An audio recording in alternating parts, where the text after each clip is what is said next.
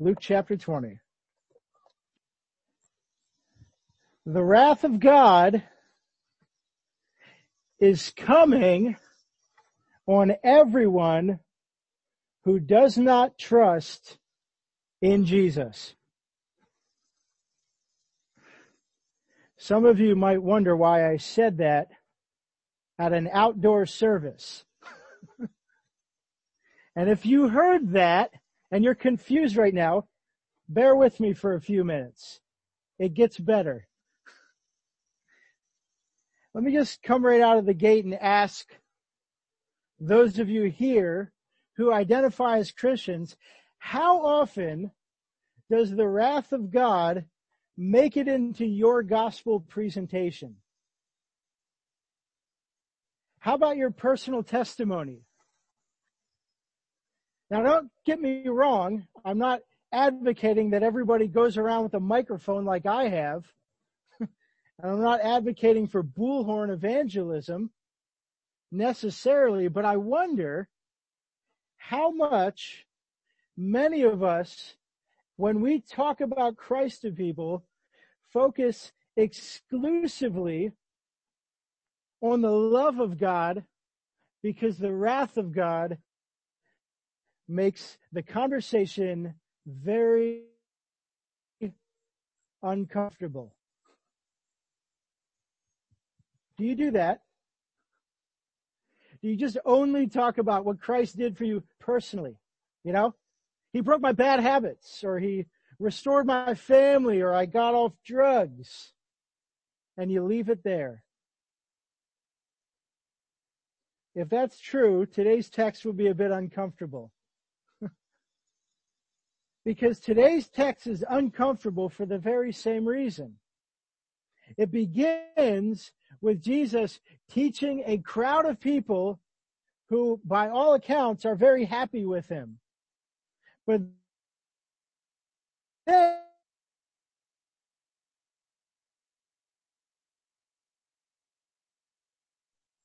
they're authority. They oppose him. Second half of the text makes what I just said look fun. And it concludes with Jesus then not only shutting down that group of people, but then turning to the crowd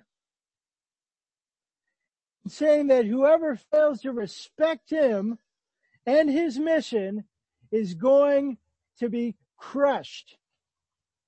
In other words, the wrath of God is coming for those who do not trust in Jesus.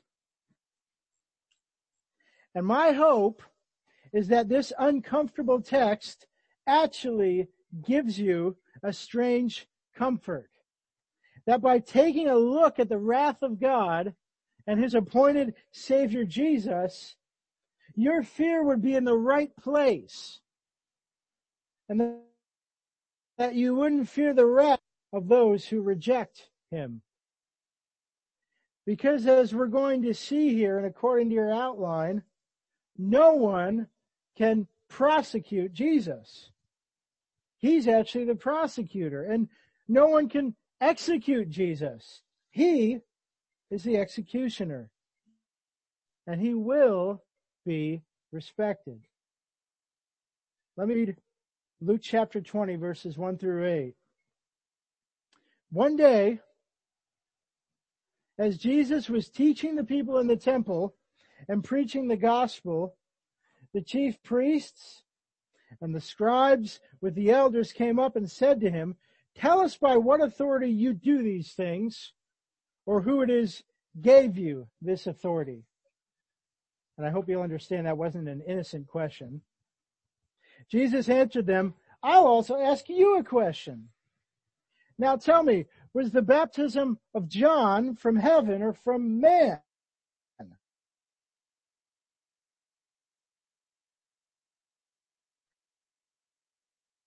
Do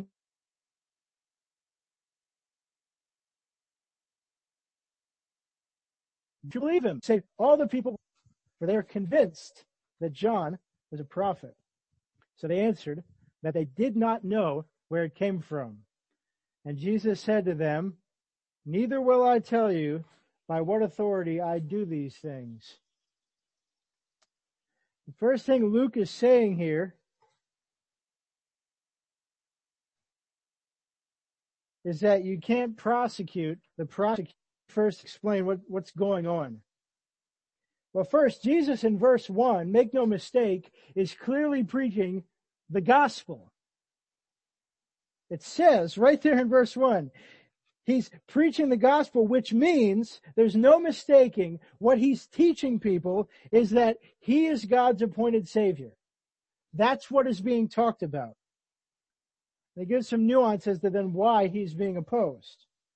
To add some flavor to that, consider the end of the last chapter where the chief priests and the scribes and the principal men of the, the people, the ones who are confronting Jesus here, they've been seeking to destroy him.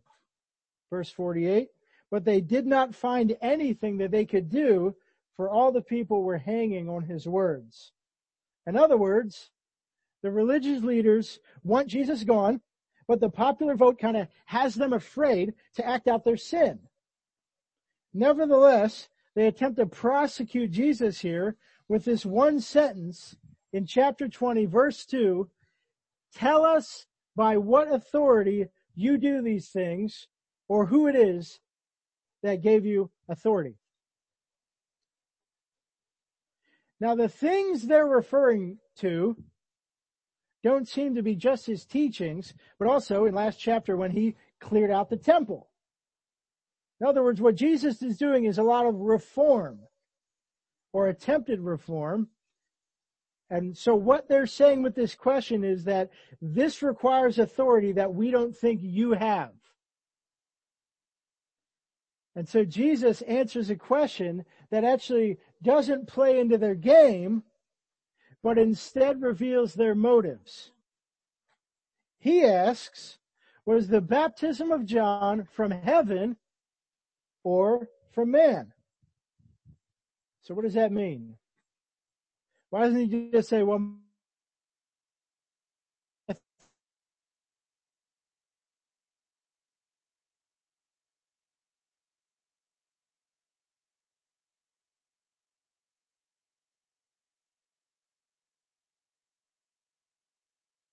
John, who in Luke chapter proclaimed, who is himself echoing all the prophets of the Old Testament,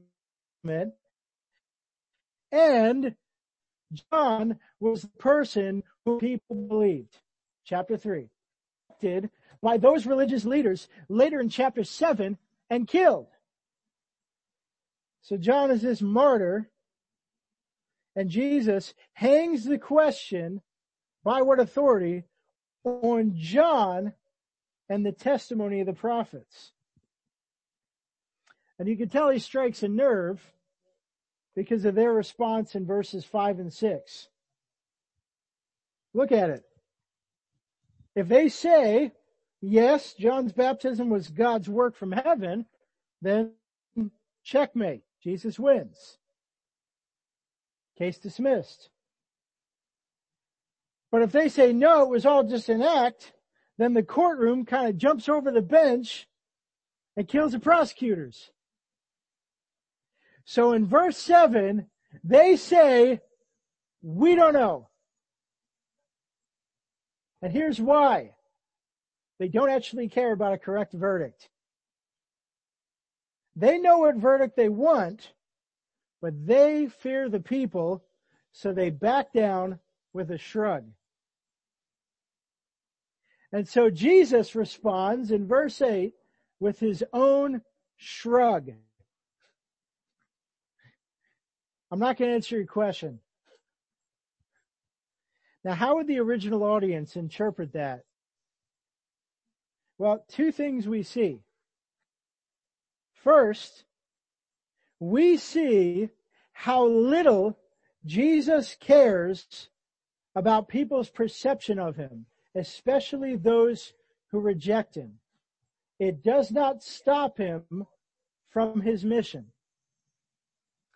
Secondly, though, and this is where I'll spend more of my time, we see how enemies of Jesus think. Look at how much here in the text they fear people and yet how little they fear God. They're confronted with the prophets, with the testimonies, with a person who's providing overwhelming evidence, and they shrug. They made an attempt to take God's son and convict him, and they can't. And so Jesus' response is to convict them. What does this mean for us as we see this interaction? Well, first, let me speak to those of you who would profess to know Christ. We don't need to place our stock in people's perception of Jesus. In fact, we shouldn't do that. Instead, let us appeal to scripture. Let us appeal to the prophets. Let us appeal to the accurate accounts. We can stand on those. The words of the prophets. The people who died so you can hold your Bible. You can stand on that. Jesus puts his stock in God's mission accomplished through the prophets. That's how sure it is. And so this also means that as enemies of the gospel likewise try to, they can't. Fairly, anyway. so friends, don't be fooled in your day-to-day lives, in person, on the internet, around family, don't be fooled into thinking you constantly need to be on the defensive because you are a cultural minority. Let me give you an example in tune with this text. Say somebody fires a loaded question ask you. They're not just saying, hey, you know, who's God? What's the Bible? But somebody fires a loaded question at you like this. They say, what kind of close-minded God would send some people to hell? Say they fire that at you. Now somebody does that, what are you tempted to do? You're tempted to say, if you're afraid of them, kind of hedge your answer. Or sadly, guess what you'll say? I don't know. I don't know. Now, if you're new to Christianity, I'll give you a free pass. Maybe you haven't read that passage yet. But now you know. you can't say that anymore. But if you do, if you do say, I don't know, or you hedge your bets, or you start to water down your testimony for fear of what people think, you're actually going to be the antithesis of Luke 6, which I just read before the sermon. You'll hate so much the idea of having your name spurned that in failing to answer or giving in, you will spurn the name of Jesus. Can I suggest a different approach when you're asked a loaded question like that? So if somebody fires a loaded question, again, watch their body language, make sure it's not an honest question. If they say, what kind of close-minded God would send some people to hell? Try this answer. Answer their question with a question and ask this. And why should God let anybody into heaven? Ask him that. And then when they cock their eyes a little bit at you, go to scripture. Take them to the prophets. Don't place your stock in standing on your own two feet and winging it. Go to what's sound. let them take it up with the Lord. It's not really your fight. You can't make them happy anyway. Only Jesus can do that. Now I have a thought for those of you who are kind of on the fence about Christianity. For you, the same principle applies. Beware the opinion of elites concerning Jesus. If you're listening to this, or you're new here, and you've got a lot of conflicting cultural thoughts about who Jesus is, may I ask you, have you read your Bible? Do you actually know who Jesus is, or do you just think you know? Why don't you just try starting in the book of Luke and read the first 19 chapters this week and come back and ask God to help you to see the real Jesus and talk with other people here. Or, as Tim Keller put it, describe the God you've rejected.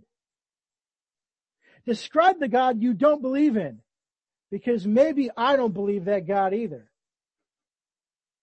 It could be that you're rejecting a false God. You might be closer than you think. But look at scripture. Ask God to help you see. And don't let your fear of man hinder you from coming to Jesus.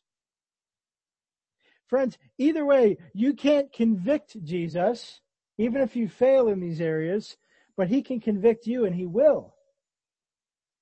One day, all of us are going to stand in front of God with no crowds to help us. And there will only be one hope, and it will be Jesus. But what if he is not our hope? Let me continue with verses 9 through 18. Verses 9 through 18 of Luke chapter 20. And he, that's Jesus, began to tell the people this parable. A man planted a vineyard and let it out to tenants and went into another country for a long while. When the time came, he sent a servant to the tenants so that they would give him some of the fruit of the vineyard. But the tenants beat him and sent him away empty handed and he sent another servant. But they also beat and treated him shamefully and sent him away empty handed. And he sent yet a third this one also they wounded and cast out. Then the owner of the vineyard said, What shall I do? I'll send my beloved son. Perhaps they will respect him. But when the tenants saw him, they said to themselves, This is the heir. Let us kill him so that the inheritance may be ours. And they threw him out of the vineyard and they killed him. What then will the owner of the vineyard do to them? He will come and destroy those tenants and give the vineyard to, to someone else, to others. When they heard this, they said, surely not. But he looked directly at them and said, what then is this that is written? The stone that the builders rejected has become the cornerstone. Everyone who falls on that stone will be broken to pieces, and when it falls on anyone, it will crush him. So the second thing Luke is saying here is that you can't execute the executioner. So what's happening with this parable, this story? Well, after that awkward failed conviction where Jesus doesn't answer his accusers, Jesus just turns around and continues to teach. No, really, look at verse 9. It doesn't say that the religious leaders left. They might still be standing there shrugging. Either way, Jesus pays them no mind and he continues with his strange parable, which isn't immediately explained, but it hides many good things that the crowd discovers and for you and I to discover about what Jesus is saying here. So let me just kind of abridge this parable and then I'd like to explain it using a little bit of context from the Old Testament. So, a man plants a vineyard and goes away and he appoints tenants to take care for it, take care of it, and then he sends a servant to gather some crops and the servant is beaten. So the owner keeps sending servants and they're beaten. Finally, the owner sends his son, but the son is killed in an attempt to overthrow the vineyard. So what will the owner do? He'll destroy the tenants and give the ownership to someone else. So who are the characters here? Can we know? I think we can. And we can use the book of Luke and we can use the Old Testament. And I did, and here are my conclusions. So who's the owner of the vineyard and its wicked tenants? Kind of the main characters, it would seem. Well, Isaiah chapter 5, verses 1 and 2 give us this picture of God talking about his people, and that's Israel. Here's Isaiah 5, 1 through 2. Let me sing for my beloved, my love, song concerning his vineyard. My beloved had, had a vineyard on a very fertile hill. He dug it and cleared it of stones and planted it with choice vines. He built a watchtower in the midst of it and hewed out a wine vat in it and he looked for it to yield grapes, but it yield, yielded wild grapes. And in Isaiah, it's God talking about his people Israel. So the owner of the vineyard is God. And the tenants are his people, Israel. So God wanted a good crop and he set up everything they needed to make that happen, but his tenants didn't care for it. And they even rejected the follow-up of the concerned owner. So who are the servants who were beaten? By process of elimination, it's the prophets. Prophets like Isaiah himself, who were sent to deliver that message I just read to Israel as a warning, the warning about the vineyard, and yet Isaiah himself was rejected by the people, even and especially the religious leaders. Some historical accounts say Isaiah was sawn in half. Others, other prophets were imprisoned, stoned, starved, or at the very least, rejected, cast out, ignored, excluded, reviled. Their names were spurned. Starting to get it? And so in light of all of that, it should be easy to see who the son is in the story. It's Jesus. And in this, and in this story, Jesus actually discreetly answers the question of the religious leaders from earlier. The authority question. His authority comes from God, his father. So that's why he's come to reform things. That's why he's come to the vineyard. That's why he came to the temple. That's why he's here in front of the crowd. That's why he's fixing things, because he made them. And that's not all. Hidden in this parable as well is a taste of what's to come. Jesus, as he's alluded to already in the book of Luke, will actually be killed by these wicked tenants, these religious leaders, these notable people his own chosen. And so what will God do in response to that, according to Jesus here? He's going to judge and destroy those people, and he's going to give the vineyard to somebody else. Or as we've seen already in Luke, Israel then is being rejected, and the vineyard, the mission field of the owner, will now be cared for, tended to by the nations by Gentiles, by people like you and me. He made all things. He can move them around and reform them, can he? So the response of the crowd in verse 16 to all this shows us three things. First, they understand what Jesus is saying. Part of that reason is the second thing we learned. They're very offended. Surely not. Surely you won't take what is ours and give it away and judge us. The third thing we learned is that like the Pharisees and the religious leaders, Jesus doesn't care about the crowd's approval either.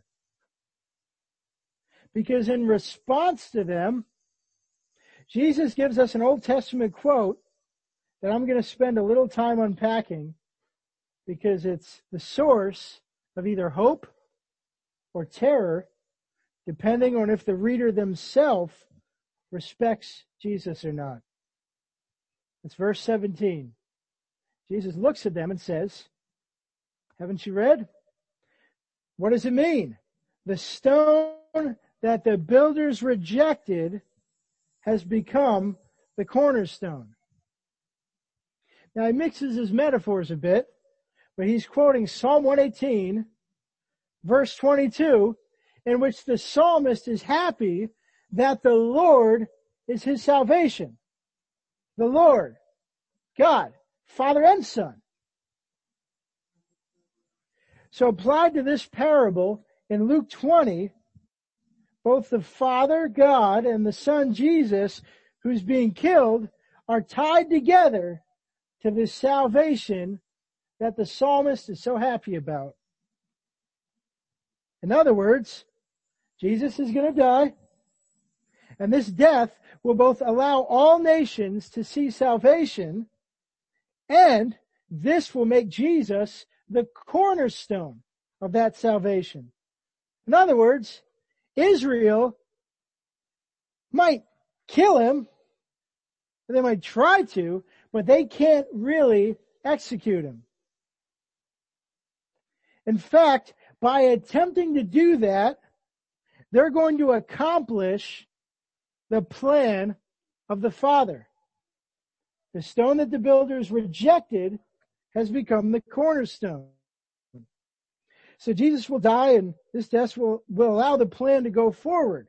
Israel can't execute him. In fact, by attempting to do it, they accomplish the plan. The son will not be smashed to rubble. He will be a cornerstone. Does that make sense? He won't be executed. Instead, according to this, he will execute. He will smash to rubble. And he's starting with Jerusalem. Jesus goes on in chapter 20 verse 18 to explain, if you fall on this stone, if you trip over it, you'll be broken to pieces. And if it falls on you, you'll be crushed. Now for just a little bit more context here, thanks for bearing with me, let me read Isaiah chapter 8 verses 13 through 15 to just give us a little bit more clarity on what's being revealed here. Isaiah 8 verses 13 through 15. The Lord of hosts, him you shall honor as holy. Let him be your fear and let him be your dread. And he will become a sanctuary and a stone of offense and a rock of stumbling to both houses of Israel, a trap and a snare to the inhabitants of Jerusalem, and many will stumble on it. They shall fall and be broken, and they shall be snared and taken. This is back to when Babylon overthrew Israel. This is Jesus saying, you've been tripping over everything the whole time, and here you are tripping over me again, but it won't stop the plan from going forward. You think you're stopping God's plan, you will be stopped. In other words, when people miss who Jesus is, they don't believe he's the cornerstone, if they don't respect the son, they are the ones who will be destroyed. Now, what does this mean for the original audience? As we've already seen allusions to in Luke and even in Isaiah, Jerusalem, the holy city of Israel and its temple will be destroyed. And that happened. Happened around 70 AD. And again, in a bit of spiritual judo, what happened is this scattered real Christians over the world. Did it look like they were being destroyed? Yeah. What happened? That's why we're here. Because like Jesus, no matter how much people try to convict them, didn't work. How much they try to be executed, didn't happen. No matter how much they were opposed, they were faithful because they were not afraid of the perception of Jesus. So what does this mean for us? Well, it's your last point, and it is very short. Respect Jesus. That's the only thing you can do. Look at his mission. It's reaching the world, which he laid forth in Matthew 28 and elsewhere by handing out all authority from his father. He's behind this mission. And he's telling you, if you claim to be his, if you claim to respect him, he's calling you to be a part of it. And so what this causes people to do who follow Jesus is to live a life of boldness, just like we see here, speaking the truth, not being swayed by public opinion. But you know what? You know how the vineyard is best watered?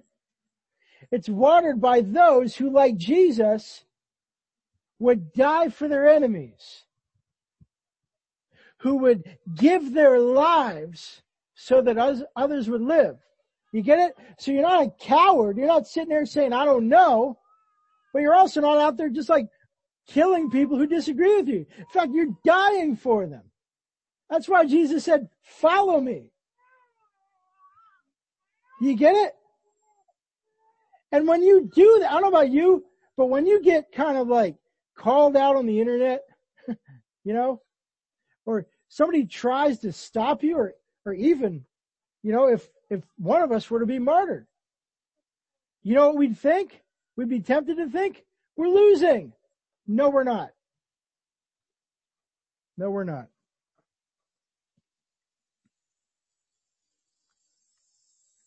Now, if you're in Christ and you respect Him, and He's your Savior and Lord, congratulations. Like Jesus, you can't really be convicted or killed either. They can do it unfairly. They can try to do it. You might actually look dead, but as elsewhere we read, you're sleeping, in a manner of speaking. Now, as you speak the truth in love, of course, I'll be honest, people are going to try to convict you. They won't be able to do it fairly. And you might even be killed. Just like we read in Luke 6, your reward in heaven will be great. You will not get one here. It's okay. You don't want what this world has to offer for a reward. You won't really be smashed to pieces either. Can I ask you to think about that more than you do? Because how about you, but people going around wearing masks, think about death a lot. Or maybe you think about your freedoms being taken away and then dying, whatever whatever, we're all in the same boat. You're all thinking about losing something. But can I ask you to think about your heavenly reward more than you do? And let that spur you to remember that no matter how massive the crowds are against you, assuming you're speaking the truth, of course, no matter how massive those crowds are against you, let me remind you that to be hidden in Christ, that's the safe place to be. Alone with Christ, as opposed to be with the rest of the world. That's why we read elsewhere, broad is the road to destruction. Don't trust in the broad road.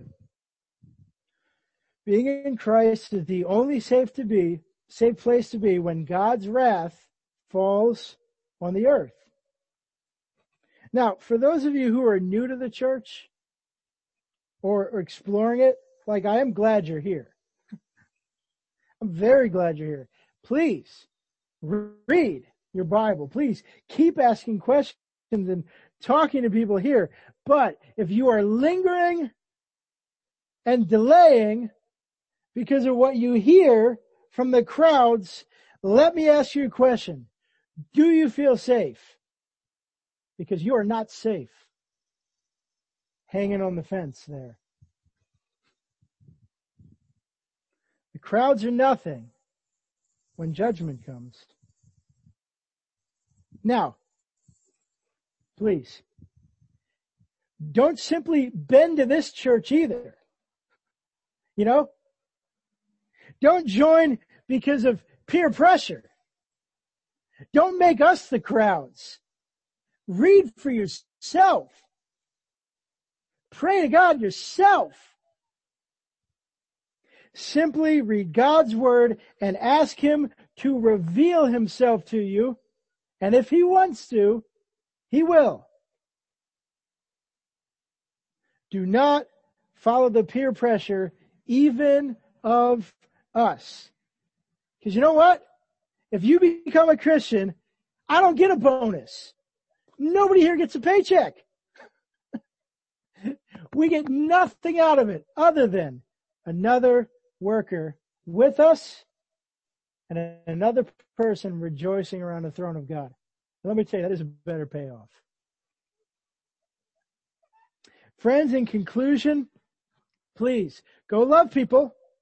Go be kind, generous, preferring them, loving them as you would have them love you. Do that, but don't miss the opportunity to tell them the thing they need to hear most. The wrath of God is coming on those who do not trust in Jesus. But it doesn't have to. Let's pray.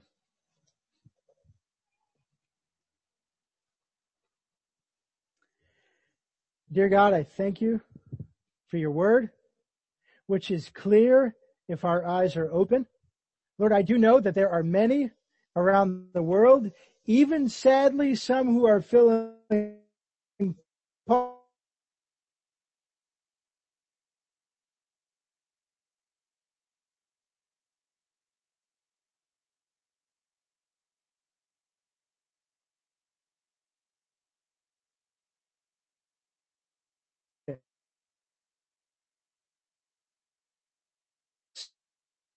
to fear you. The standards of the cause us to fear you and nothing else so that we can go out there to love and to care for people and help them to run from the wrath of God and towards the safest place, which is in the presence of Christ Jesus forever.